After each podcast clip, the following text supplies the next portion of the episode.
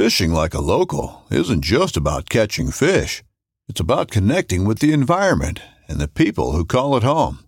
It's about hearing the stories and traditions that have been passed down for generations and sharing unforgettable moments with the people you meet along the way. Fishing like a local is having an experience that stays with you forever. And with Fishing Booker, you can experience it too, no matter where you are. Discover your next adventure on Fishing Booker. When you love meat, you find a way to take it with you everywhere you go, especially when it comes to getting outdoors. That's why Smithfield has so many high quality, delicious meats that are perfect for any outdoor adventure. Whether the park you're headed to is a national park or just the one down the street, like Smithfield marinated roasted garlic and cracked black pepper fresh pork tenderloin, expertly seasoned for on the go flavor, or prime fresh smoked ham that'll have you building on the go sandwiches packed with flavor. Smithfield extra meaty back ribs bring hand selected perfection to the backyard, and Smithfield Anytime Favorites will help you take the ham you savor to the places you love. From diced ham that'll turn any picnic into an outdoor feast, to hickory smoked boneless ham steaks that are the perfect cap to any hike. The great outdoors just got greater with Smithfield. For the love of meat.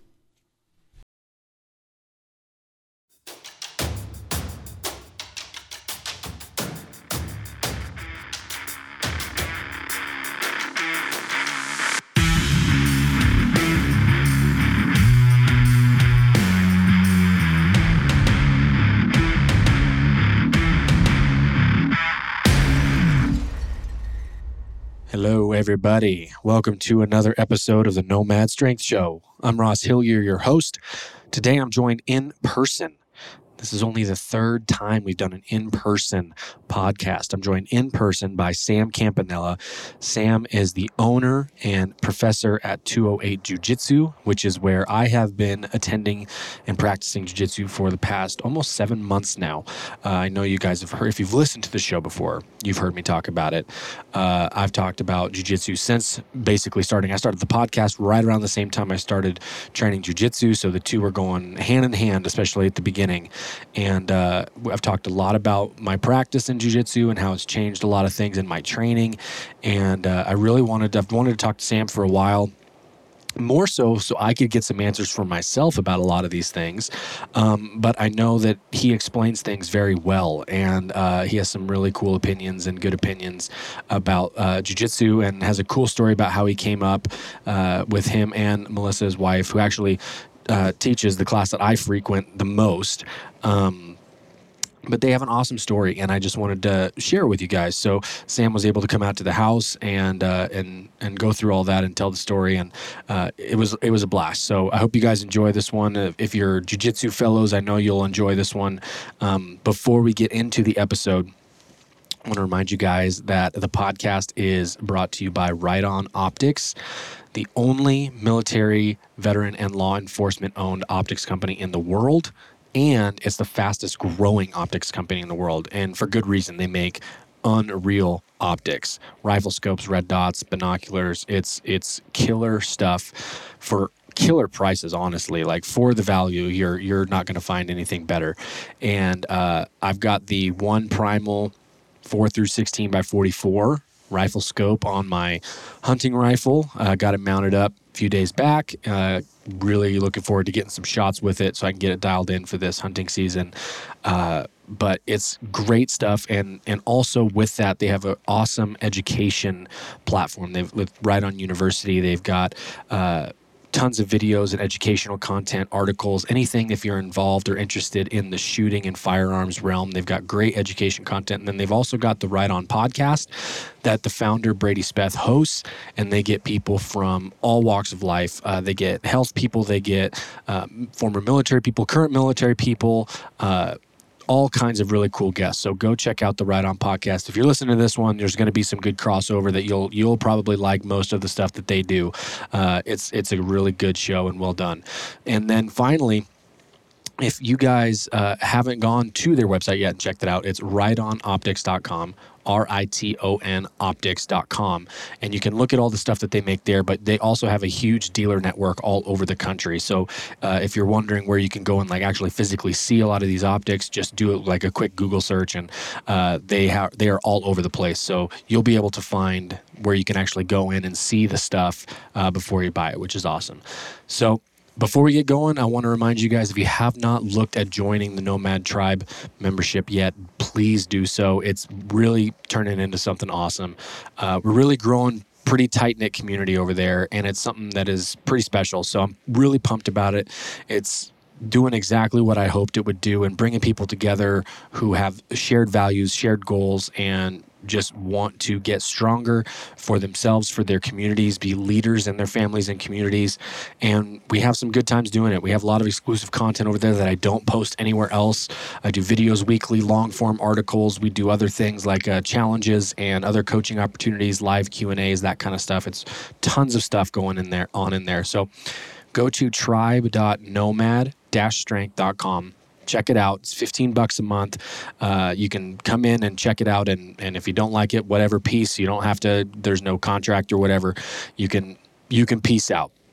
However, I'm sure that if you get in there, you're actually really going to like it. So go check it out. And uh, that's that. So let's dive into the episode today with my professor, Sam Campanella. Okay. Nomad Strength Show we are actually the second, this is actually only the second time I've done an in person podcast. Okay. So uh, it's nice to actually. Yeah. Be sitting next to somebody Right. that I'm talking to, because everybody else I'm just looking at a Zoom screen or any of that kind of stuff. Well, this is the first time for me. Well, perfect. so uh, I'm sitting here with Sam Campanella, who is the owner and I guess you could say head. You and Mel kind of do our Right. Co-head professors or whatever at uh, 208 Jiu Jitsu, which is where I've been going for about it end of February, so a little over six months, Yep. which is crazy how fast that's gone by Right. already. Uh, and I've talked about jujitsu multiple times on this podcast since starting. So I wanted to bring you on to kind of give the backstory of yourself and how you got into it, and then kind of because you guys are from not from around here in the Idaho area, No. Came up from California, Cali, Central California, yeah. one of the transplants Yeah. into this area. yeah. Uh, one of the ones that we like. Okay, Uh, good. So we'll say that. Um, but how did you? Where did all this come up for you in terms of you getting into jujitsu? So um, I played competitive sports my whole life. Uh, football, baseball, basketball, all, all growing up, and then uh, you know, high school I played uh, football and track, and then college I played football. And after college was over, uh, I'm actually a San Diego native, um, born and raised in San Diego. I had moved back down to San Diego, and um, you know, I was pretty much just kind of doing what I thought you're supposed to do after college. Had a pretty decent job. I was working for Pepsi Cola um, in sales. Um, you know, I was renting a room from a buddy who had a house. You know, paying, but just doing. I don't know what you're. I guess what you're supposed to do. right. Um, and at that time, you know, being in sports my whole life and then just having it one day shut off, um, it was weird. Um, so I was just going to the gym. You know, I looked really good. I was just lifting weights, but you know, um, I, I was bored. I was strictly bored. So uh, we were actually at Mission Bay. I can remember we were watching a kind of like a, a washed up punk rock concert of some of the, the old school bands that we listened to, you know, when we were freshmen in high school and me and some buddies. And uh, I had a buddy that was a high school wrestler, and um, we were just chit chatting, catching up on old times, doing, you know, what guys do, you know, chewing the fat, so to speak. And he's like, "Hey, man, you ever think about jujitsu?" I'm like, "No, I don't." Like, Never I, thought about I, it. I, I, you know, I watch the UFC t- from time to time, and, um, you know, I've just never even thought about. it. He's like, "Hey, I think he'd be really good." I'm like. I mean, I'll give it a shot. Like I don't, but I'm like I don't even know where to go. Like Yeah. I don't even know where to go, where to sign up, what to. I like I'm completely green. I didn't And rest. I like, never. what year was this? Around what time? Uh, right around 2006. so it Uh, still probably wasn't like No. super mainstream at that point. no, it was either. it was just like one step above Fight Club. Right. Like I Yeah. mean, it was it. This was still like it's not what it is today. Right. It was very much like kind of like almost like an underground Right. fight scene in a way. I mean, just not quite that bad, but one step above. It was Yeah. still in its infancy, especially in America. Um, so he's like, hey, there's this guy. His name's Dean Lister, and uh, he just won this big giant tournament in Abu Dhabi. He won it in 05, I believe. Um, and he's got a school right by your work. You should go try it out. I'm like, all right. So after work one day, I bring some gym clothes and, you know, I, I shoot across the street because it was literally, you know, across the street from me. And again, don't know what to do, don't know what to say to anybody. Like I'm sure, you know, it's just like anybody else who's brand new. Yeah. I'm like, hey, like I want to try jujitsu. I don't know much about it. They're like, okay, sign a waiver, of course. You know, first thing, let's let's cover our bases. Uh, go sign Like, a what waiver am I getting into? and you know class was about to start in like you know 15 minutes or so and there's a, a kid on the mat and i say kid this this young man was probably 13 14 years old and maybe 115 pounds dripping wet i mean small little filipino kid not much build to him just a skinny little kid and they're like well you can go warm up with him and i'm you know here i am you know college football player you know 200 pounds look really good you know got a six pack and all this stuff and I'd say in about six minutes, he submitted me no less than 12 times. I mean, just absolutely, um, you know, uh, for lack of a term, beat me up. Like, Right. and at that moment, I was hooked. Yeah. Like, you know, it nicked the vein, and I was like, I got to do this. So I stood back up and I walked back to the front desk. I'm like, hey, here's my debit card. Sign me up. They're like, you only did one round. You get a free week. and I'm like, no, no, no, no, no. Like, I'm like, if, if, if a young kid, a teenage boy, Yeah. can do that to a grown man, somebody my size will kill me. And it's not like I was planning on getting in street fights, but I didn't know what I didn't know. And clearly I didn't know how to defend myself. Right. Um, so I'm like, I did. And so from that day, pretty much even till today, I've been anywhere from, well, obviously I own my own gym now, but, you know, four to five days a week for Yeah. 15 years now. Yeah. And there, there you go. That's, the backstory. That's it's so funny how the like most people that get into it, that's like they have a similar thing where it's them sucking. Yeah. And then it's like, I gotta do more of this. It's Yeah. like I haven't met many people I mean, and I'm sure there are, and I'm sure you've met them Right. that like come to the gym and they just don't like that's not their jam. They don't like Right. getting Right. choked out or whatever, which, you know, I understand that. But that's usually the same thing that gets people to want to come back is like getting choked out and realizing like, oh, I need Yeah. to know how to defend this kind of stuff or do this Right. kind of stuff. Yeah, I mean that's and that's you know why you know Melissa, my wife, she's such a good uh, like a vital asset to the gym. You know, d- you know all the HR stuff, of course, that she does on the back end that nobody sees mm-hmm. is important. But you know, having a female presence in the gym who's mm-hmm.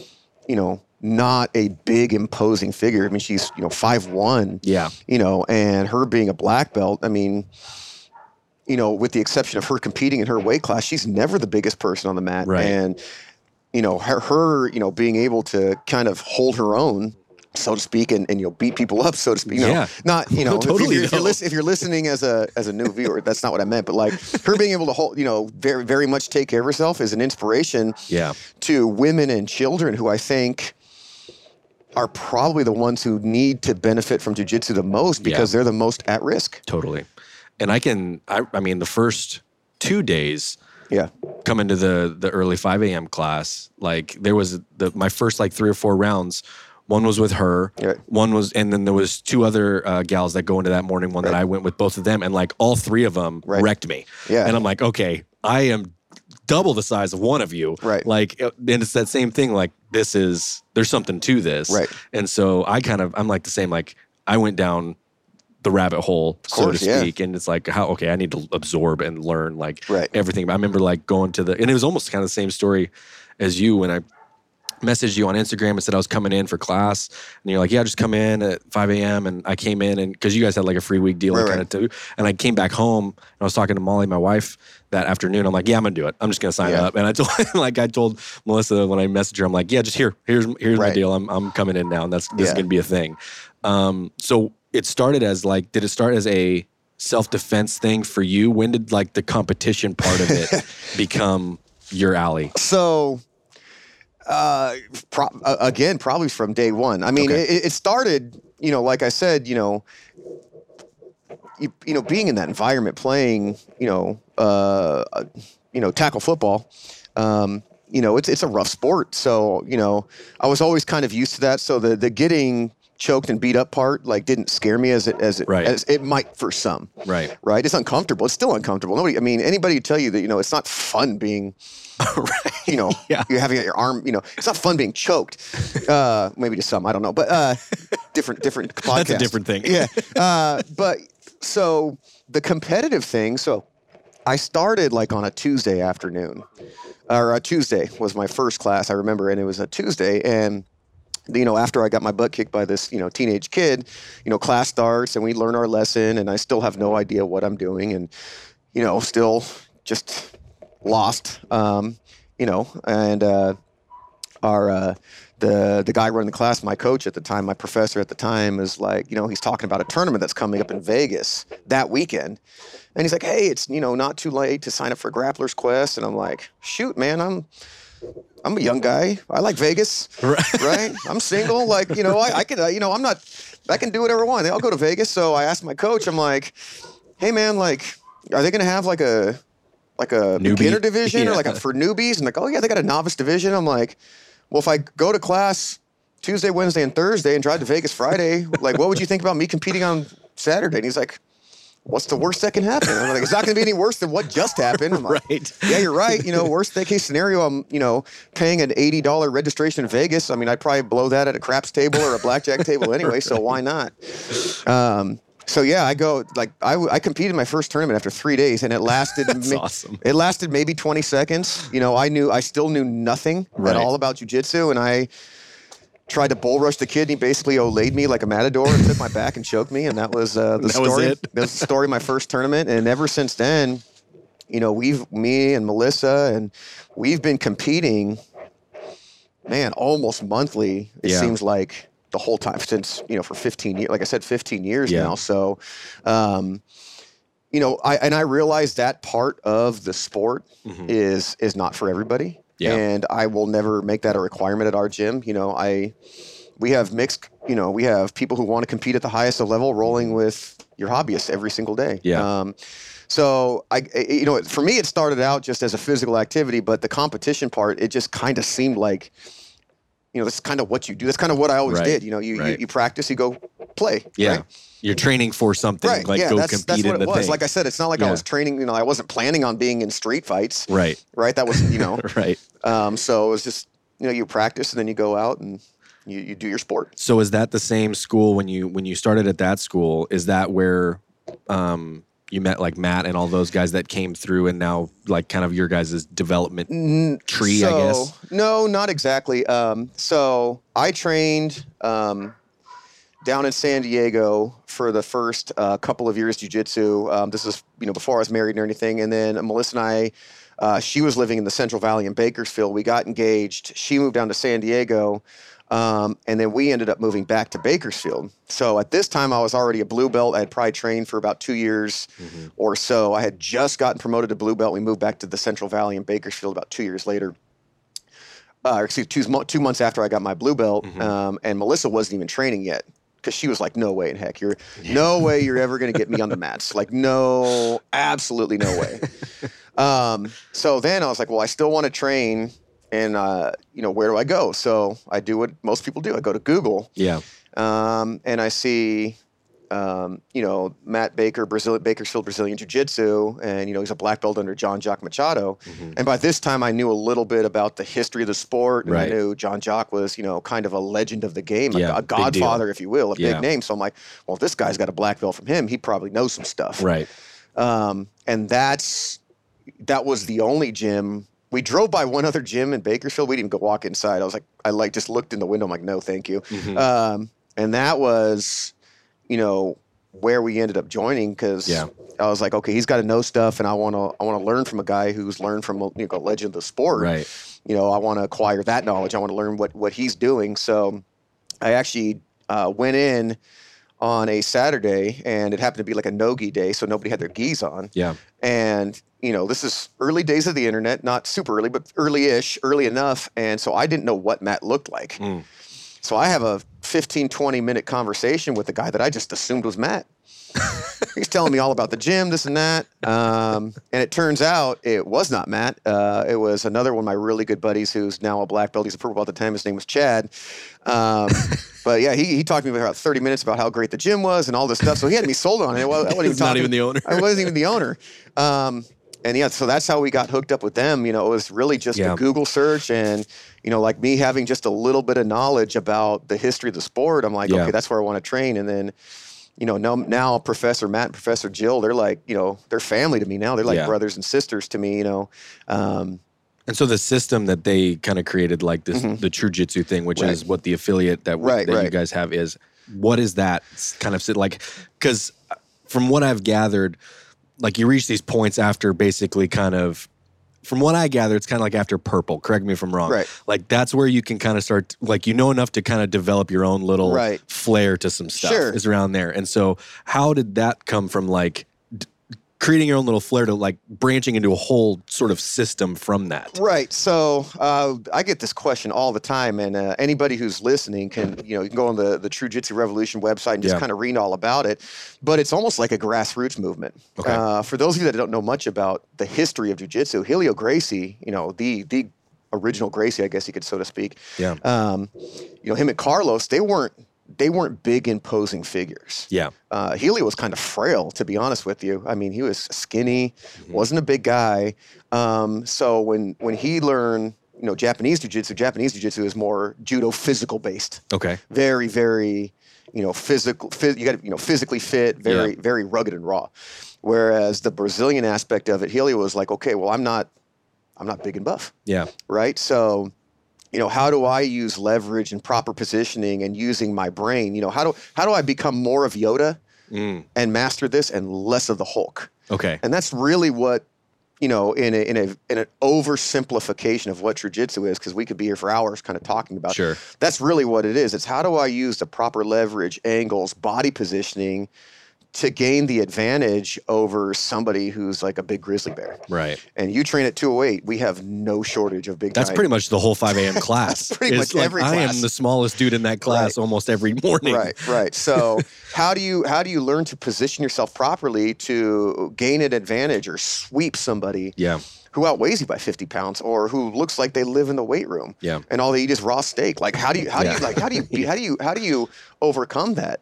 And that's really kind of what the whole purpose of True Jitsu is. It's more of the you know, kind of mastering the mind, you know, Mm. uh, understanding angles, understanding body positioning, Yeah. rather than, you know, which peacock has the brightest feathers, Yeah. right? Because there's plenty of those gyms. You can Yeah. find those gyms anywhere, and uh, usually they don't last long. Yeah. They have a very short shelf life. Yeah. Do you think that's kind of where, it, because it's gotten in the last decade specifically, it's just exploded so much? Like it's just deviated from like what it kind of originally was. And now there's all these like, I don't know, watered down versions, I guess you could say. I don't, in my opinion, I don't necessarily know that it's a the the growth of the sport that's doing it. I think it's the growth of the internet. To be honest with you, Gotcha. Um, I think people have realized, hey, there's a market that I can make money off of. Yeah. Um, and the the way to sell it, the way to make myself rich, is to create a personality, Mm. right? Um, but it it it, it it's. I, I don't want to say it's doing harm because I tell our students all the time. I'm like, hey, you can. There's plenty of content on the internet. Totally. Uh, you just got to consider what you're watching. Like, who's putting this content on? You know, you know, do a little history for yourself prior to, you know, um, you know, watching a video and, and trying to see, hey, can I apply that technique? Yeah. because there's a lot of people who are selling DVDs, selling books, selling stuff online that you know, my for anytime I watch a technique, I'll rewind this. Anytime I watch a technique online and you know, the technique starts out, it's like, okay, I have my opponent in this position and their arms sticking straight up in the air and they're on their side. I'm like, How'd you well, get to that's- this That's position?" great. Can you show me the 12 steps you got to get to that position so I can actually do that? Right. Um, so I don't think it's. I think the growth of the sport is good. I think growth in Yeah. anything is is you know good for the sport. Uh, you know, I think people open up gyms. Um, with most people want want it to be to successful and be an environment people want to train in, but I think the internet um, does more does more of the damage to the sport than anything, and I think it deters a lot of people away Yeah. um, because people will watch the UFC and hear the word jiu-jitsu and they're like, "Well, I'm not going to go in the gym and, and do Right. that." Right. Right. I want to be. I gotta. You know. I gotta go to work tomorrow. I can't be. You know, two black eyes and a Going to broken the ER three times a week. Right. Yeah. You know, I can't. You know, I can't do that. I got to pick up my child. I can't have a broken arm. And then they go online and they see these, you know, kind of colorful or charismatic personalities. You know, with the hashtag make jujitsu violent again. Like Right. you're det- you're you're losing a giant market. Yeah. Right. Because I'll tell you this: when it comes to the marketing aspect of running a gym, there's always going to be the young athletes. Yeah. The 25 year old guys that you know, women or men. Yeah. That lift weights that look good. That that. There'll always be those people. You know, how do you how do you get the families in there? How do you get the kids in there? Totally. Well, I can tell you, it's not by saying we're going to make this violent. Yeah, exactly. it seems like it mirrored or is mirroring in a lot of ways like how CrossFit exploded. Like it started as this training system that Sure. was awesome. And then as it got a little bit bigger and then the games became a thing. Right. That was all anybody ever saw was all these people that like Right. Froning who trained six times a day Right. and looked how he does. And it's like, well, I can't do any of that stuff. And but it's still exploding Right. at the same time, but people have a different perception of what it Sure. actually is because that's what's being seen Right. on Instagram and all that kind of stuff. It's like, well, no, like this started with like Glassman training his wife Right. in his Exactly. garage. Like it wasn't he wasn't going after the elite athletes or whatever. And like you said, that's still there's gonna it's but it's such a small population of Right. people that are those people in gyms. Most gyms don't even have those people. Right. Like you, you if you're in a big city, there's probably one or two that people will gravitate towards that is like your even around here, uh, in the CrossFit space. Like there's a couple of gyms that are more known as like this is where you go if you want to compete in Right. CrossFit. But like there's a couple that's like we don't have any competitors here. And so it seems like the way the two things have come up are kind of similar in that way. Oh, absolutely. And that's and and we get you know messages all the time, phone calls at the time. Like, hey, do you guys have an MMA program? Do you guys have you know Muay Thai training? Do you have boxing? This and that. And the answer is no, kind of for that same reason. Yeah. Um, you know, for every super nice person I've met who's done MMA, super Mm-hmm. cool, very humble, very down to earth. There's there's ten other people that are in it for themselves. Unfortunately. Yeah. Uh, and I think MMA is a great sport. Um, I think you know I admire the people that do it. It's it's it's tremendously difficult. Mm-hmm. You know, I thought I wanted to fight once upon a time until I started training for it. it's it's extremely taxing. Um, but like I said, for every you know one or two people that are like, oh man, this person's super humble. You know, they can come in and train with uh, the regular class, the, the Mm-hmm. Regular us regular Yeah, Joes, the regular right? and, and you know still understand that they're not trying to ha- they don't have the same goals as you and still give you a competitive role without beating the snot out of you there's there's you know 10 15 others that are just like Yeah. hey time to prove a point time Totally. to show everybody who's boss Yeah, just like there's the one the one guy in the in the CrossFit gym Right. that'll come in like take the shirt off the second the clock starts and like want to Sure. rip through cleans and max out as uh, grunt and like do all the stuff Yeah. that's just like okay you're doing your thing man but that's not like Right. what this is about and, and and to that point imagine how encouraging that guy would be would be as he, you know he's going to be the first place on Right. Wodify or whatever Right. the whiteboard. You know he's Right. going to win. We, we already know you're going to win. We, we get it, dude. You're gonna you're gonna take first. But imagine how influential that guy could be if he just took a step back and be like, man.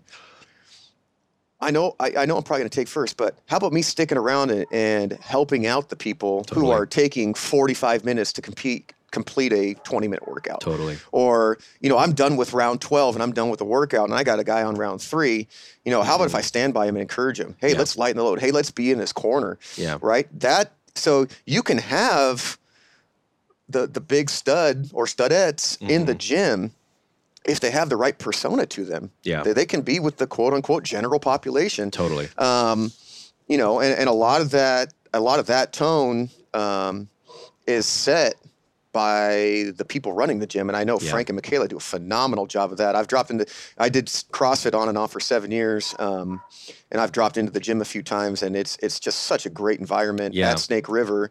Um, you know, and and that's only- where Molly trains too Yeah. and she's been there almost three years Right. now and loves it for that Yeah. reason And the and the only reason why I'm not doing it more is, I mean, the you know, I went from training four days, you know, maybe three to four to five nights of jujitsu a week to Yeah. you know 15, 20 classes. It just yeah I got enough demand on my body. You know, Totally. I go to the rec center now and swim Yeah, yeah. just to stretch out and, and put some heat on my body. So How many rounds a week are you doing right now? Um, there was a point in time where I was about 86 minute rounds a week. Um, and I reached out to Matt, you know, uh, he's, he's definitely my mentor in this stuff. And I'm like, man, like, I don't know how long I'll carry this pace for. Yeah. Like, you know, but I, I want to roll with my students. Yeah. You know, and it's, and, you know, when you, when you can't roll or you're not rolling, for me, it's like, you know, watching your friends play outside and you're grounded. You're like, well, they're, they're all having fun. Like, why don't I, I want to go have fun. Um, so, you know, I said, how many rounds a week should I be getting? So I, I've tried to tone it down to like 60 to 65 on, Okay. on a normal week. Obviously, if there's an event or something, I'll probably roll more.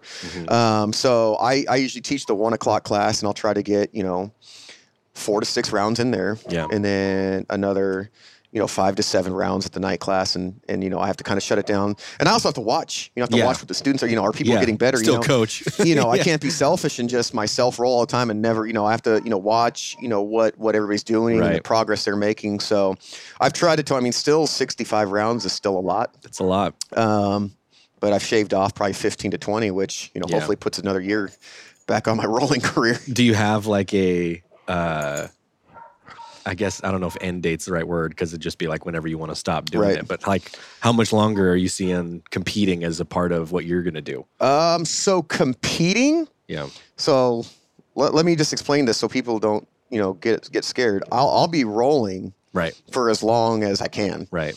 right? Um, you know, I'll be in a gi till I'm 90 if if I can still stand up and put one on, Right.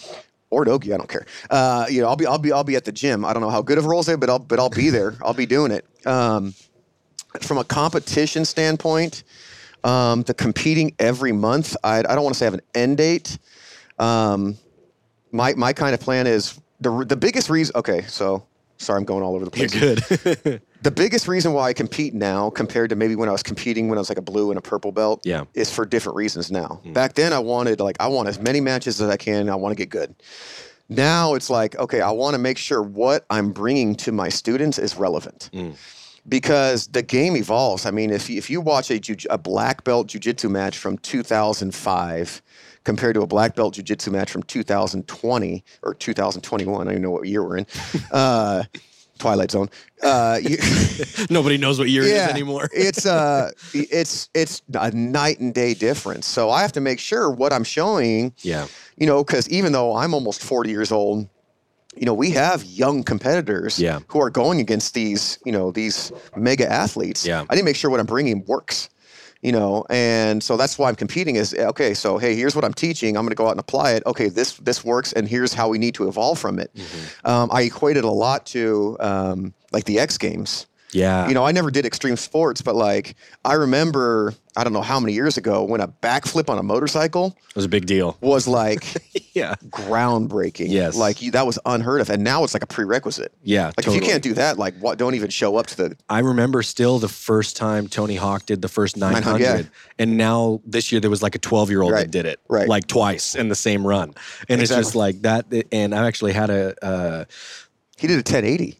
did he? Yeah, Oh my gosh! See, that's even the thing. Yeah. Like that proves the point even more. But the, with with that kind of thing, with the extreme sports, like it, the whole existence of the sport is like, how do we do the next right. thing? Like, there's it's d- totally different than you know regular sports. Right. Like where it kind of evolves as you know athletes just get stronger and Right. more athletic, whatever. But like that, the sole purpose of extreme athletes is like. How do we take this thing and make it even more dangerous or ridiculous? Right. And then it's like the four minute mile. Like once one dude does it, Yeah. all of a sudden 30 guys can Right. do it and it's just like we just needed to see the one guy Right. do it first and so it, it i mean that kind of seems like the same that you're saying with right. So jujitsu. that's so that's so that's mo- the main reason why I'm still chasing competitions. Yeah. Like we have the medals on the wall, uh, so the kids can stare at them and on. Those sat in a bag for years. Right. Right. Uh, those, that's that's a that's a marketing piece. Right. Right.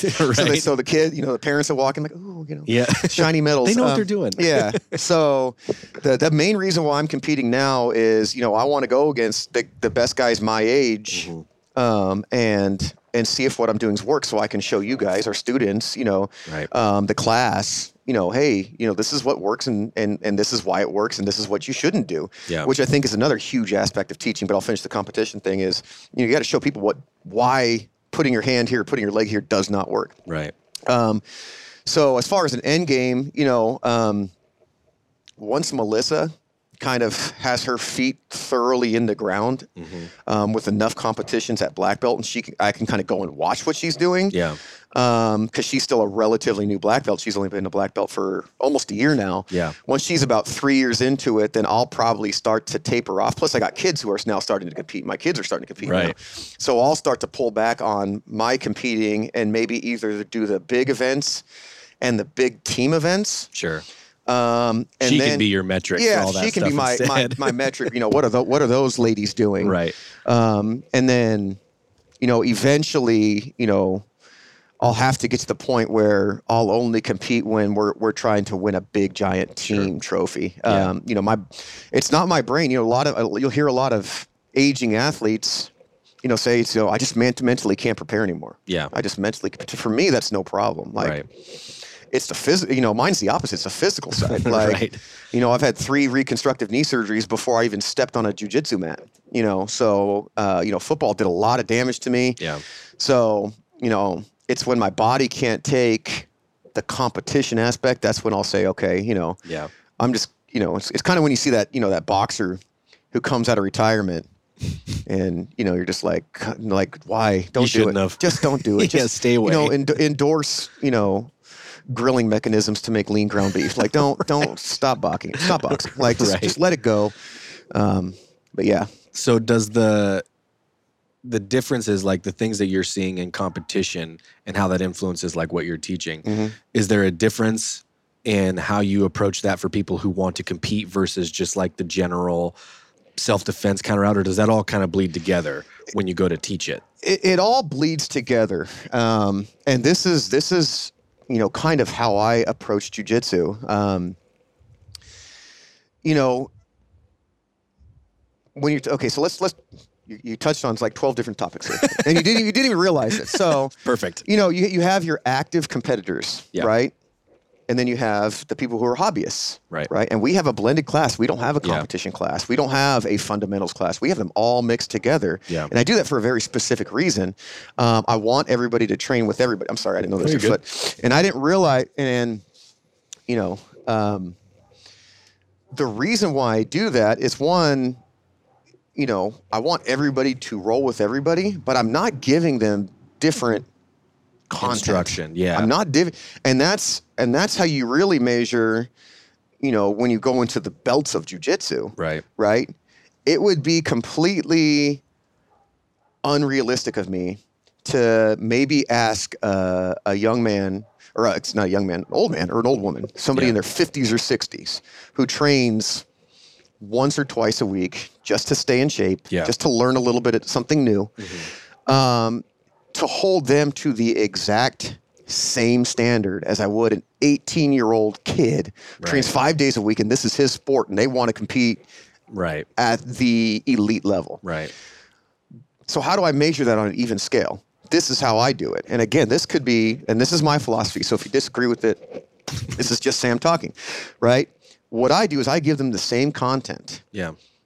And if I can see the 50 to 60 year old hobbyist making progress on their time frame, and I can see the 18, 19, 20 year old phenom making progress on their time frame, well, in my opinion, they are equal for their respective age. Right. It would be unrealistic for them to say, hey, you're a blue belt and you're a blue belt.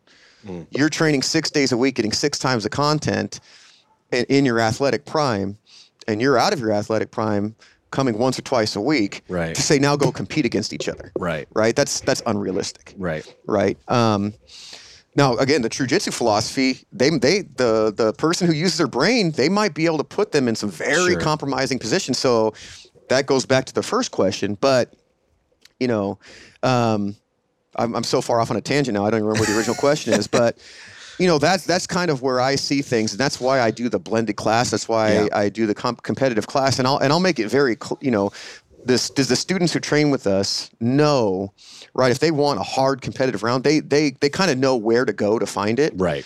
Um, but I don't want them exclusively rolling with each other. Right. You know, I want them to be able to roll with anybody properly Yeah. right? And again, that all goes back to who's setting the tone for the class. Are the people running the class educating the students to Mm-hmm. know, hey, you're 225 pounds, you're going to go train with somebody who's 115 pounds. We know where the weight Right. distribution, we can see it, Right.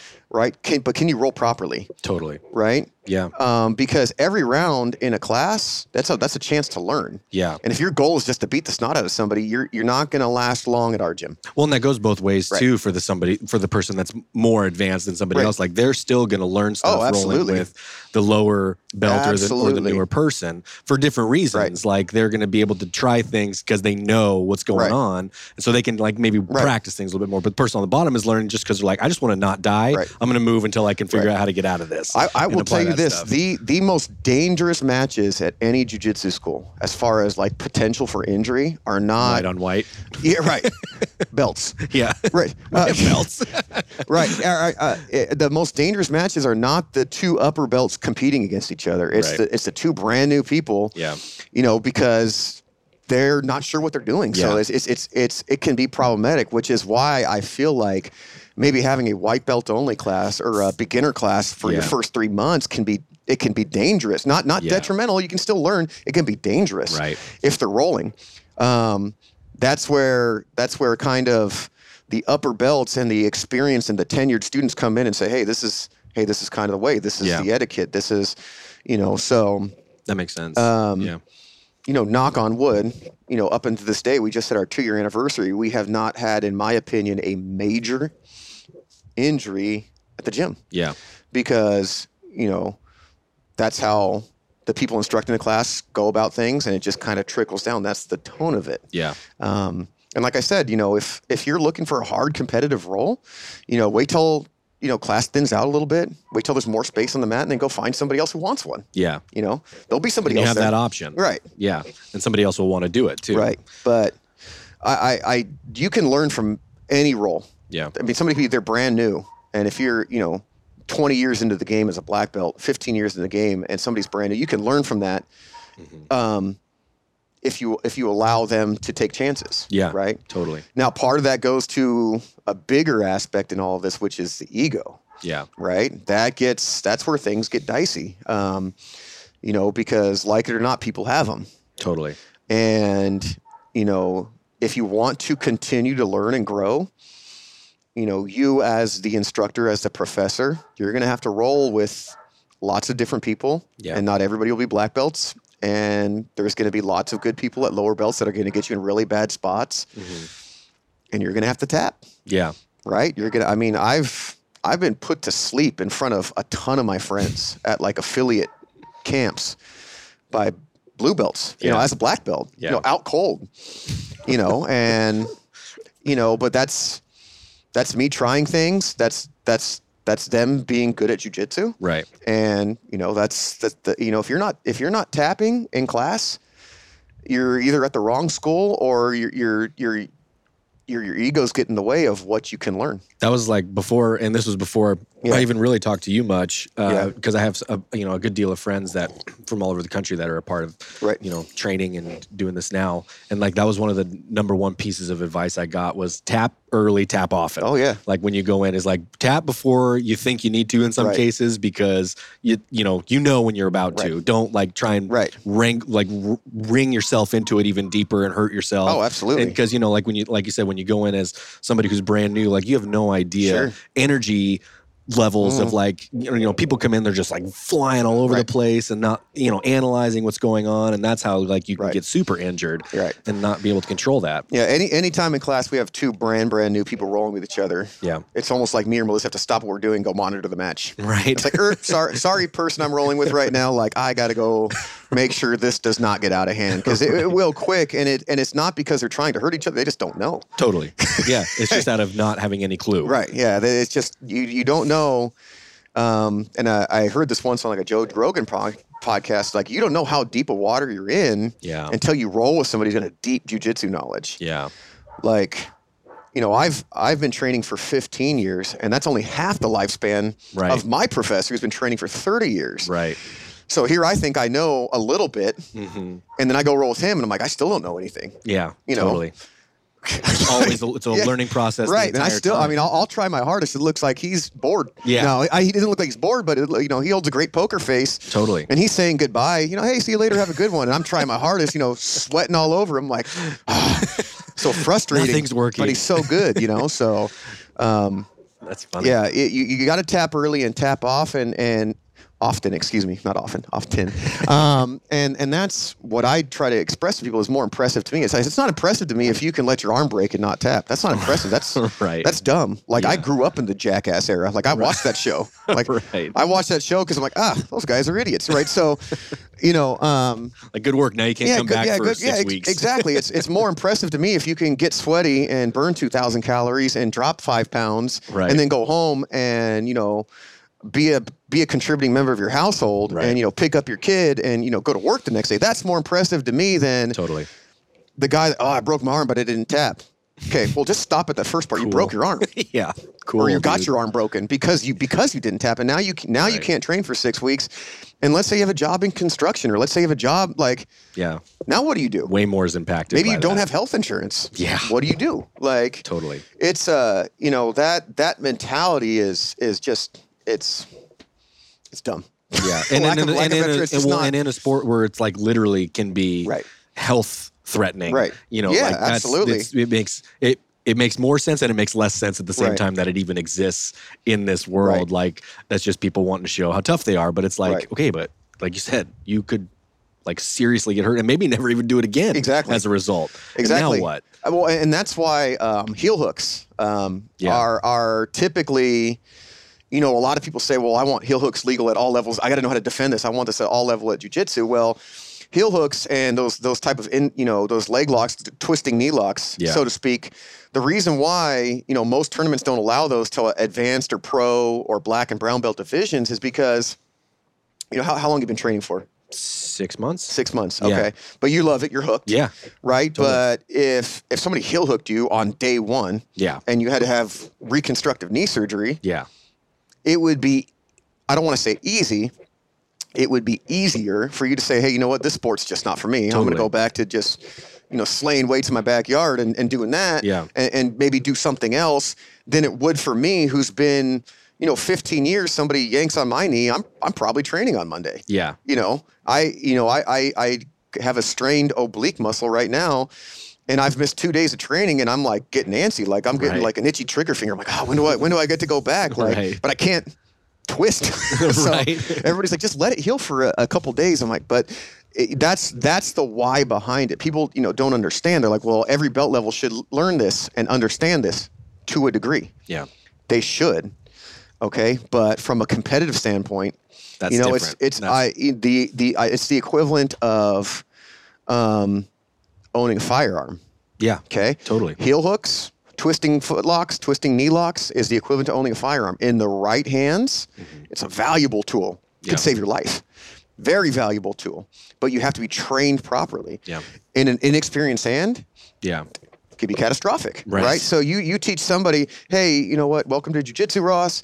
You know, uh, here's your belt, here's your white belt, here's your gi. All right. Um, you know, I'm not going to show you how to pass a guard today. Uh, I'm not going to show you how to protect your neck. I'm going to show you how to crank on somebody's leg. right. And you're like, okay. And then pretty soon you have this this this monster. You know, you're a big strong guy. Yeah. Hey, I know how to tear somebody's knee apart, and I don't even know the fundamentals yet. right. Exactly. Right.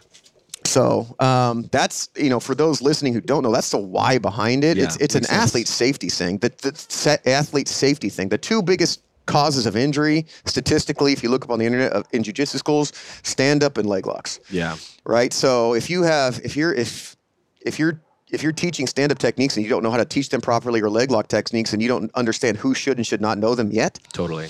you're just going to wind up with a bunch of injuries. Well, and that's what's cool about the way that, uh, and and this is good for me having like zero even wrestling Right. experience growing up. Right. So like coming in in February, whenever it was, was like literally my first time Sure. in any kind of grappling or martial art or anything like that. Mm-hmm. And so the progress of the way that you guys see where we spend a week doing like a, a you know it's, it's in cycles Right. and phases and stuff, but it's all coming back around to teach like the we we circle back and it's like okay now you're in uh, close guard. Right. We start there. It's like Right. how do you get here, and then Right. what's available from here, and then Sure. we like build on that every week, and then you know if it's three months later, or whatever, we come back and it's like now we're doing close guard again. Right. Like it's just always circling back and that's to that. and that's really what um, jujitsu is. It's it's it's recognizing patterns, yeah.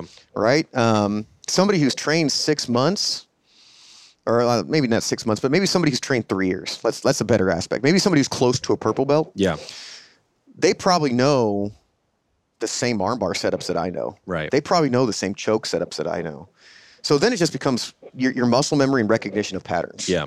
right? Um, then it just becomes, you know, the, le- the lessons for me that intrigue me now is like, hey, if you change your grip from here to here, if you move your hand an inch to the right, right, and then, but to somebody brand new, it's like the big concept. Right. It's like, okay, well, here's how you sweep somebody. Yes. Right, and Yeah. then as you progress, it, it- so it's almost like you fine tune it as you get better Right. um, which is you know really most sports, but but jujitsu is recognizing patterns and recognizing and then understanding, anticipating what that person is doing. Yeah. So um, I hear the same thing from people who have maybe trained at other schools or, um, you know, people who train at our school and maybe go on vacation and drop in somewhere. They're like, "Holy smokes, you guys train a lot." Yeah. you roll a lot, live roll a lot. You know, and it's like at my old school, we had an hour class and it was, you know, 20 minutes of warm up, uh, 20, 30 minutes of, and then one or two rounds. And then we're off the mats. Yeah. And I'm like, I don't know how you can get better Yeah. like that. I mean, I know you can get better, but you it's going to take a be long in I mean, the like live Be, positions. you need to be rolling. And if you're Yeah. training properly, you can roll every day. You can roll 65 rounds a week Yeah, in totally. your 40s, right? Yeah. Like you can do that. Um, if you're training wrong, no, there's no way. Your body would be absolutely destroyed. But if you're training properly, you can absolutely do that. And that's how you start to recognize, because not only do you recognize patterns, then you start to anticipate yeah. okay, so I'm in a top position, but I know what this per I, I have like four or five things that I know he could do. Right. Now I know the reactions to those. So Yeah. um, It's just adding a layer on. yeah, it's it just it's that's time. really all it is. And then, you know, my the the whole cycles that you were talking about with the lessons that I teach, you know, they'll go in, you know, six, eight week waves, and then we'll be back to square one. The lesson I teach eight weeks ago will probably be very similar, but there Yeah. might be some modifications based on what I just wit and wit, wit and witnessed at a tournament and experienced. totally. Because like, hey, that that grip worked for three years, Yeah. and now it's getting totally shut down Yeah. what do I got to do now? What's the next level? And that's and that's where your game evolves. But you're only you can only do that if you're willing to put yourself out there. And I mean put yourself out there with your students, put yourself out there in tournaments, um, because you know. it- and I mean, when I say put yourself, you got to put yourself in precarious positions, Right. right? You can't only work from your great positions Right. um, and that's usually when, when I'm when I'm training with somebody who's less experienced um, than than I might be. Um, I'll I'll start out in a bad spot, or I'll let them get into a really really good spot, Yeah. and I've paid the price for it several times. Right. right? You know, I've tapped the mat several times, and you know, my response is not you know swearing and getting mad. My response, hey, good job, man. Like, Yeah. that's what you're supposed to do. You Right. took advantage of me being in a bad spot. That's that's how you build students up, and that's how you get them confident in what they're doing. Like, hey, Totally. I was I was just just the other day. Um, I started off a match with a with a guy who's probably been training about eight nine months, and you know he's getting better. He shows up four days a week, getting super good, and he was on my back within 30 seconds. And I don't want to say I let it happen, um, but I definitely wasn't as wa- awake as I should have been to start the match.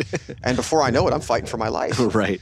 And you know, I could have been disappointed. I could have let my ego get in the way and muscled my way out of Yeah. it. But instead, I'm like, all right, well, I'm here now. I'm going to work my techniques. I'm going to let him work his techniques. Yeah. We're going to see how this pans out. I think that's been I think that's been one of the things that I've noticed the most in in my almost seven months, I guess now. But um, like and and it's like what what Jocko says when people are discouraged from starting. It's like, well, start because in three weeks there's going to be somebody brand mm-hmm. new that comes in, and you've got three weeks more experience than that person. So like you can begin to see things that they're doing even in that amount of Right. time, and begin to like conceptualize some of this stuff. But I've come to you know I can recognize certain things now coming in. And it's like, okay, I know that that dude probably wrestled Oh, and yeah. like you know what I mean. Like they come in and they're just like like breathing through their mouth, just like oh, Yeah, and they're yeah. just like swinging arms and like bull rushing Right. and that kind of thing.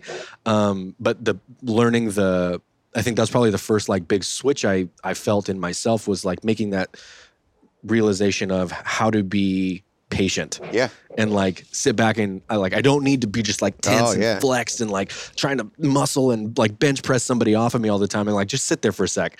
Like let them do Weather what they're the gonna do for a second. Like Right. it'll suck for a few minutes, but like you'll see something at some Right. point, and then that's when you go Yep. and you capitalize on it. And it's funny because you said that you were like you'd start in certain positions. I'd like yesterday. Yeah, it was yesterday morning. I rolled with Mel a couple Right. of rounds, and I know she did that to me. Right. Like she purposefully Right. let me get into a couple of spots, and I ended up getting some really good, Right. really good spots on her. And I made her. I tapped her once. Sure. And and she even said to me at the thing, she's like, "Man, I forgot that you're just like bigger than me." Like, and she's Right. like, I'm like at the point now where she like has to think about that Right. kind of stuff because, like Yeah. you said, even if you let somebody get into a certain position, doesn't Yeah. mean you can get out of it all the time. Right. You know. Oh, absolutely. Yeah. I mean, the you, you, you so you being like you gave a perfect analogy, right? Three, three, if you training for three weeks, you're three weeks ahead of the guy that guy or girl that's training day mm-hmm. one, Yeah. and they're a hundred percent more knowledgeable than the person over at Sonic Yeah. saying, "Here's the thing that dri- one of the things that drives me the most nuts about people for the reasons not doing jujitsu. One thing, I want to get in better shape first, yeah. okay, and I want to tell them, I'm like, use jujitsu to get in shape. Yeah. Like, I mean, in the short period of time 208's been open, I won't even count the time, the amount that I witnessed with my own eyes training at at uh, the True Jitsu headquarters in Bakersfield because I witnessed you know a hundred things. But in the two, uh, the, you know, people who come three days a week. Yeah. I mean, I've, I've known people that have lost 40, 50 pounds in Totally. 10 months just from jujitsu. And it's, they're not competing, Yeah. right? They're just dealing with that initial discomfort, like, oh, this sucks. You know, I'm out of shape. I'm breathing hard, Mm-hmm. you know, but they're mentally, they're mentally there. And eventually the physical part will catch up. Yeah. Totally. And and that's one of the most frustrating things. It's like I want to get in better shape because it's like, or even more so, somebody goes in and just gets destroyed in a tournament, yeah. and the first thing they say is like, "Oh man, I got to I got to get into a lower weight class, and and so I'm just going to start running on a treadmill." First of all, no, you're not. you're not going to start running on a treadmill. No, nobody likes running on a treadmill. Right. Nobody. Even people who run on treadmills don't like running Don't on a treadmill. it. right? So that that shouldn't be the attitude. Is I need to get in better shape and into a lower weight class because you start dropping down in weight classes, they may they might not have as much bulk on them, Right. But they're still going to be fast as heck, Right. And strong. Right. Um, so, you know, the attitude should be, hey, you know what? I got mopped up. I didn't play my game today. Just going to go get better. Yeah. Right? I've been on every aspect of the tournament and that exists. I've gold medals at big tournaments to getting, you know, down by 20 points and submitted, you know, by people I never even heard of. Right? Right. Totally. It's, it's, it, it happens. Yeah. Right? Um, so, you know that that aspect is is just so frustrating. I'm just like the the biggest belt promotion you get. I don't know if you've heard me say this, but some other people. The biggest belt promotion is not white to blue, blue to purple, purple to brown, brown to black. The biggest belt promotion you get is the the belt that you wear to hold your jeans or shorts up to white belt. That is the biggest belt promotion. Totally. Is starting Yeah. okay, is, is walking into the gym. Because guess what? Whether you're in shape, whether you're a D1 wrestler, whether you're out of shape, whether you're old, young, skinny, fat, whatever it is, if you've never done it, you're not going to be good to start. Totally. So Got to start at some you're- point. You're right? gonna you're gonna feel awkward and clunky, Yeah. and I and I and I'm saying this to the even the best of the best athletes. Yeah. Like I've I've competed against I've rolled with guys who are D1 wrestlers. I've rolled with guys that are Olympic wrestlers. Yeah. And man, it's a pain Yeah. right?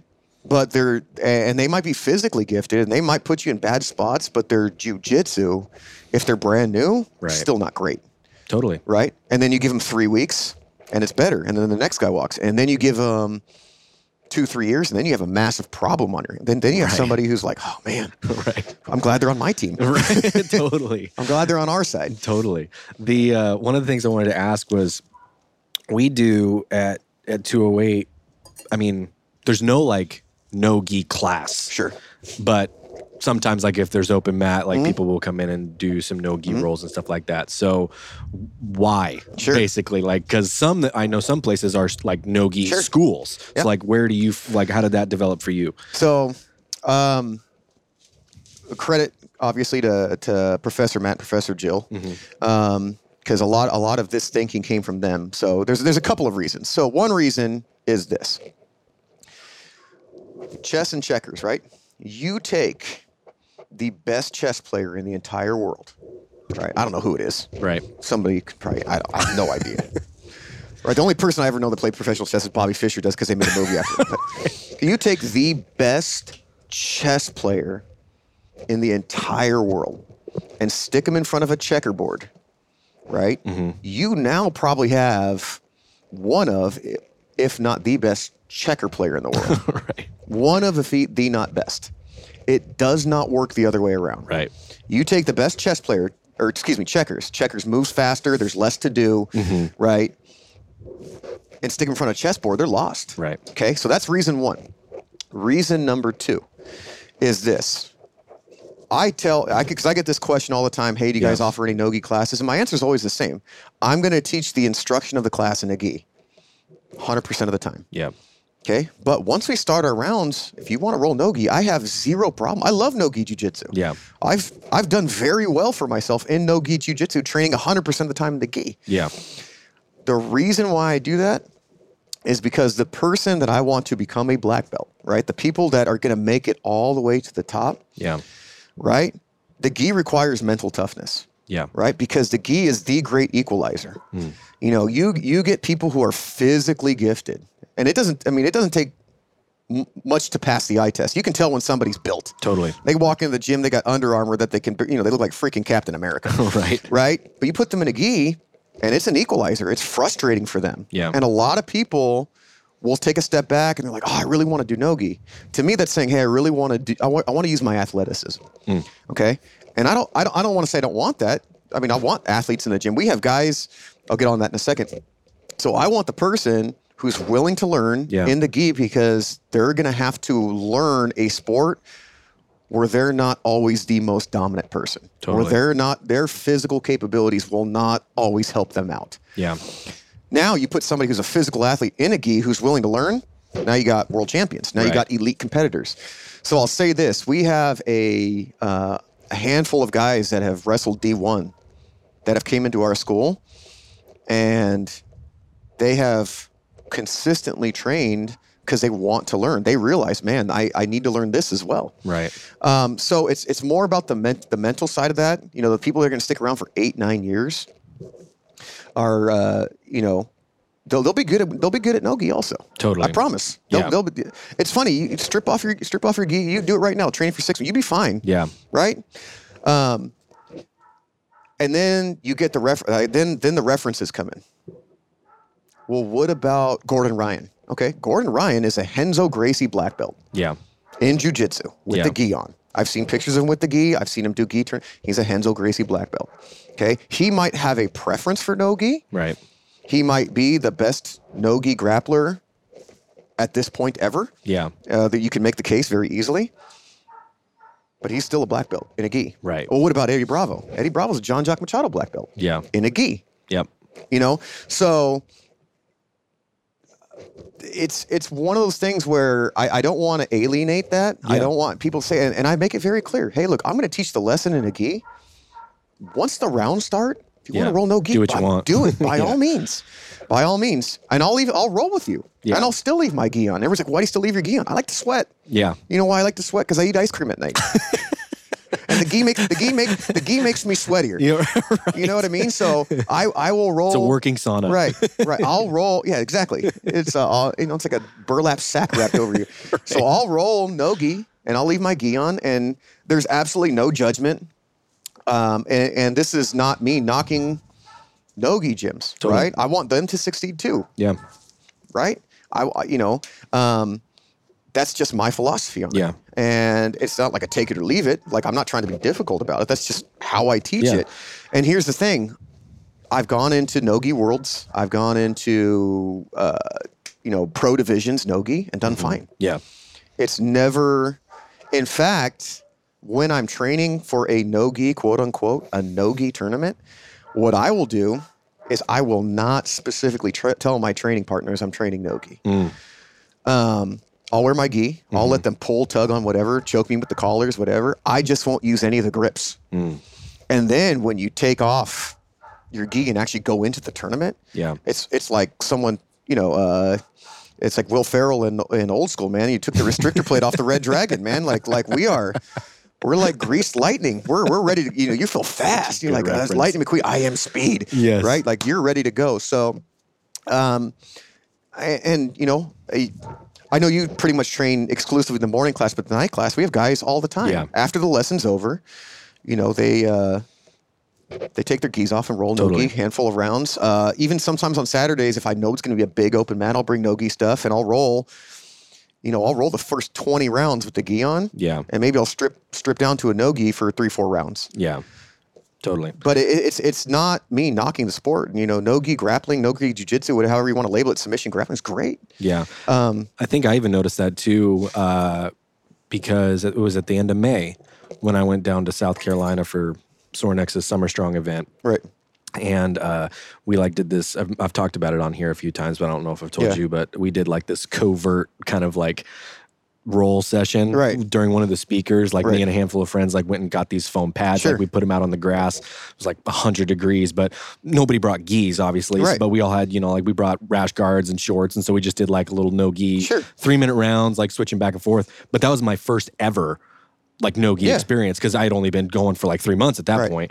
But like even just then, like I had concepts Sure. in my head that I understood, and it was just a matter of like, okay, well, I can't like I can't grab anything around. There's no lapel here or collar here, but I gotta go. I, I watch them do like hand on the back of the neck. Like that looks like it's pretty close. I'll just Right. figure that out. But I understood like how to move through Right. it. So it's like the same thing. Like you, you learn those principles, Right. and then you can adapt it to Right. Mm-hmm. other things. And so I actually didn't feel as like Right. fish out of water as maybe I could have. Right. You know, coming from understanding that at the beginning. Right. You know? And that's and, and I think everybody should know both. Yeah.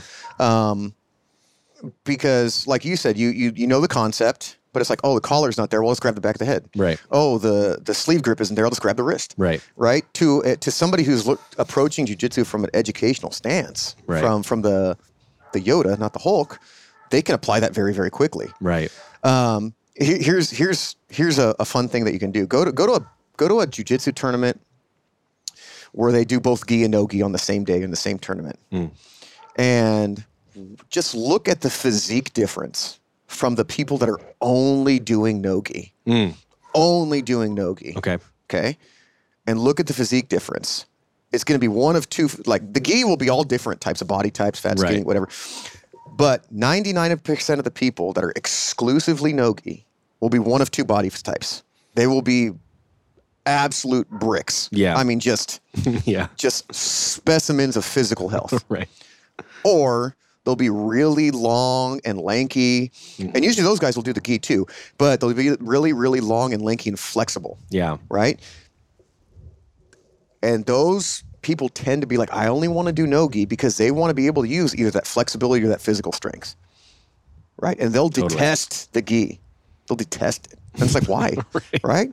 Here I am saying, like, hey, I mean, we have people come in at our open mat all the time. I don't have a gi on. Okay, It's fine. It's open Yeah. mat. It's open- Somebody else won't either. right. So yeah, our doors are open. Yeah. it's open mat. Or my door is open to you. Come and train. Right. Right. So, um, and that that's another weird philosophy. I, I think if you really want to be a quote unquote a black belt in jujitsu, yeah. you should know both. Yeah. Like if you, you, you at least an understand. I'm not saying it to be you know exceptional. You can have preferences. Yeah. Right. But it's just it's no different than if somebody wears a black belt in the race and they say, well, I don't know how to guard pass. Right. Why are you black belt? Right. Like, because people, because guess what? People are going to come to you, you for advice, whether you're the head professor or not. They see you as a pillar in the gym. Hey, you're wearing a black belt. I want advice. How do I do this guard pass? Ah, I don't know. Totally. You know, like what? yeah. and I've heard that. from from from people before and they're just like yeah you know what uh, yeah i'm a black belt but you know my uh, my guard sucks and you're just like hmm Right. Interesting And that, that brings up uh, one of the, like one of the and this is probably one of the last things I'll ask because we're already at an hour. Oh, but, okay. Um, one of the things that and, and this comes from again me not having any like Right. martial art Sure. knowledge prior to coming to 208. From what I understand, the and it's I understand it's not just about like belt promotions, Sure. right? But understanding how that happens Right. can be pretty specific to like you as a professor, Right. right? Like you kind of get to decide. Right. There's not like this template Exactly. necessarily where it's like they did this, now they get to go to blue. And then they Right. did this thing, now they get to go to purple. So like how does that how do Sure. you go through that? So I, I and I've had to explain this to uh, to to students maybe who've trained other places or they're trying to compartmentalize or conceptualize how does the belt promotion system in jiu-jitsu work. Well, Right. it's it's so tragically flawed. It's perfect because there's no set sequence that can make you the next belt. Sure. So this is what I mean by that, right? You look at other martial art forms. Hey, you do X, Y, and Z. Here's your stripe. You do X, Y, and Z. Here's your next stripe. You do X, Y, and Z. Here's your belt. Um, jiu-jitsu, because you have that subjectivity to the professor. Let's say you've had a gym, a jiu-jitsu gym that's been open 15 years. We've only been open two years, but no, no, I'll use our gym for an example. We won't, we'll use our gym for an example. Our gym's been open two years. What may have earned you a blue belt one year ago mm-hmm. because the game has evolved, mm. because people are getting better, may not earn you a blue belt nowadays because the the, the standard of excellence, mm. the standard of how good people are is increasing. Right? So and whether that's right, wrong, or indifferent, it's just the cold hard facts. Right. Because here's what I would be doing unfair. If I promote somebody too fast to blue belt and then they roll with somebody who's close to their size and close to their age and shows up the same amount of time and then they get just destroyed they might leave. Right. Right. So we have to continue. And this is this is you know professors should have continue to raise the bar, and then not a, not an unrealistic bar, but continue to raise the bar at each belt level for their students. That's how their students progressed. Mm-hmm. But the the next biggest point, and this is how a lot of people look at jujitsu. They look at it like this: I can do these moves. I'm a blue belt. Right. Okay here's how I look at it. It's not show me all the reasons why you should be a blue belt or show me all the reasons why you should be a purple belt. It's show me all the reasons why you're not a white belt anymore. You know, and that's where everybody's like, okay, I've never thought about that because a white belt could submit a blue belt and, and so on and so on. You know, I've been submitted by blue belts, white belt, whatever. You know, um, and it's not like, okay, let's say I roll with a purple belt in class and they submit me. It's not like, hey, let's switch belts now right? You did that. You submitted a black belt, right? They still might be making purple belt mistakes. They still might be, be making a blue belt might still be making blue belt mistakes, or Right. you know they might be in that phase where they're not ready. It'll it is almost apparently obvious, and it almost happens like organically at 208. And I'm sure other gyms are like this, but I'm speaking for myself. I won't speak, speak on behalf of anybody else's gym. But I know at our gym, it almost happens like organically, where it's like you roll with somebody, you roll with somebody, you roll with somebody all the time. And then one day you're rolling with them and you're like, oh man, that person's starting to get really good. Mm-hmm.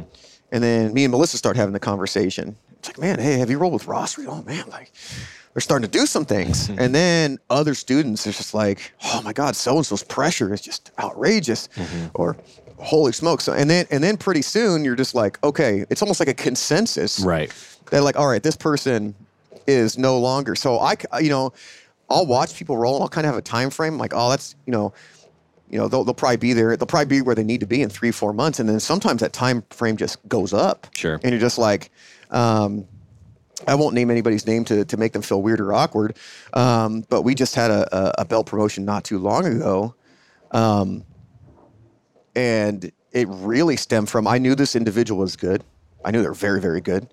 Um, and I rolled with them one time, and I'm like, dude, this person is not where they're at anymore. Yeah. Like, and in my head, you know, I had that projection just based on kind of t- how long they've been at this belt. And, Yeah. And I'm like, I can't, th- there's nothing justifiably keeping them there. Right. So I'm not going to. Um, so yeah, it, it- it's you know it is tricky, you know, and and you know people uh, will will listen in and they'll be like, well, you know, I want to know a set sequence of movements, but if I say, hey, do a scissor sweep and armbar, uh, you know, two attacks from the mount, two escapes, and this and that. And here's your blue belt. Right. I could go study that and learn that in a day. Right. Or you know, somebody smart could learn it in two weeks. Totally. So that's can't, that's can't the- apply it in most Right. situations consistently Right. and make Right. it exactly. worth it. So that's that's the thing with the whole jujitsu belt set. It is so imperfect because there's Mm-hmm. so many different ways to look at it. It's perfect. It's so bad it's good. Yeah. Because well, and it comes back oh, Right. because it's so subjective. To, it Right. goes directly back to how you actually teach it. Right. Like, I mean, you teach things differently than Right. the other places here in town, even. Right. And so our people might pick up something differently, Sure. quicker or slower than somebody Right. else. And so it's, I mean, it's you got to base it off of how Right. you teach and their growth through there. Yeah, That makes a lot of sense. Right. And then and then so this is what I'll say to um, anybody listening who might train at another school, and maybe they're moving or if they leave schools or anything.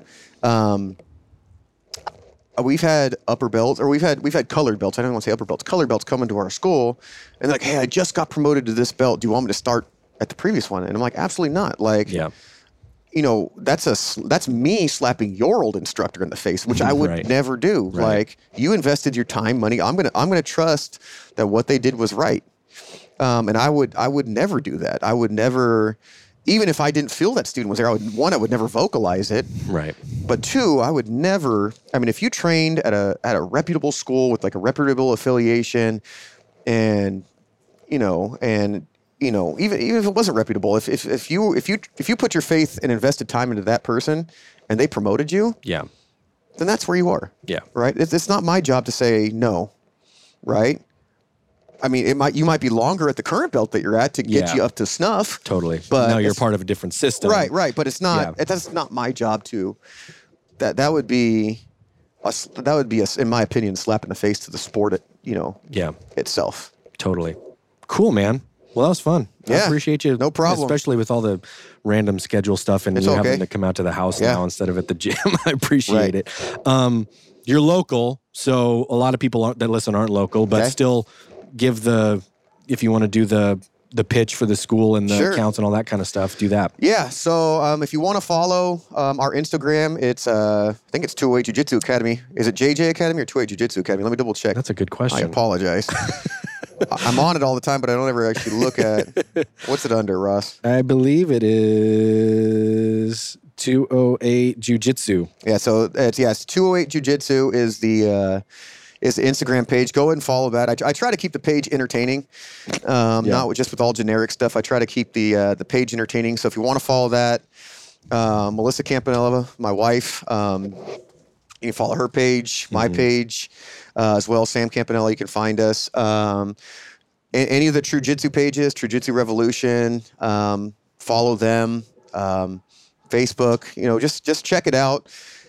Quick Google search will bring you Um, Yeah, everywhere. quick, yeah, yeah. you know, we uh, last, last thing we, we it took a long time to figure out the name, and then we just decided to oversimplify it. I'm like, Yeah. two way jiu-jitsu, so much easier. So much easier. Right. So, yeah, give us a follow. Um, like I said, you know, if you if you uh, have different opinions than what we talked about today, I understand. Right? There's Yeah. there's there I. I'll sit at any table and discuss any different philosophy. Totally. Um, and I'm not saying mine's the only way to do it. So, Yeah. you know, uh, but whatever you do, wherever you live, here, here's the bigger pitch. Um, find find a local school that you feel comfortable and start training because everybody needs self defense. Yep. Everybody, and I know it's well, I have a gun, I have this. Like everybody needs to know how to defend themselves, especially the most at risk. You know, uh, you know, women, young kids who are bullied, or you know, that you guys you guys need it. Um, you know, uh, you know, women if find a school with a woman instructor. Yeah. Um, there's there's lot there's lots of females training now, and it can be very very inspiring to do that. But it's it's something that that I feel passionate about. Uh, you know, especially for kids too. Um, you know, I have, I have a son. He's you know he's skinny and he's been picked on a bunch, but he knows how to defend himself if he Yep. has to. He doesn't go and pick fights. I guarantee that. But if he he knows how to protect himself if he has to. So Right. um, and also, you know, it's it's a great way to to lose weight if the gym environment's right. You're going to shed some pounds. Yeah. You'll probably make some friends. Totally. Um, you know, and and and and try to have fun with it. awesome. Well, thanks again, man. No I problem. appreciate you. Yeah. Thank you.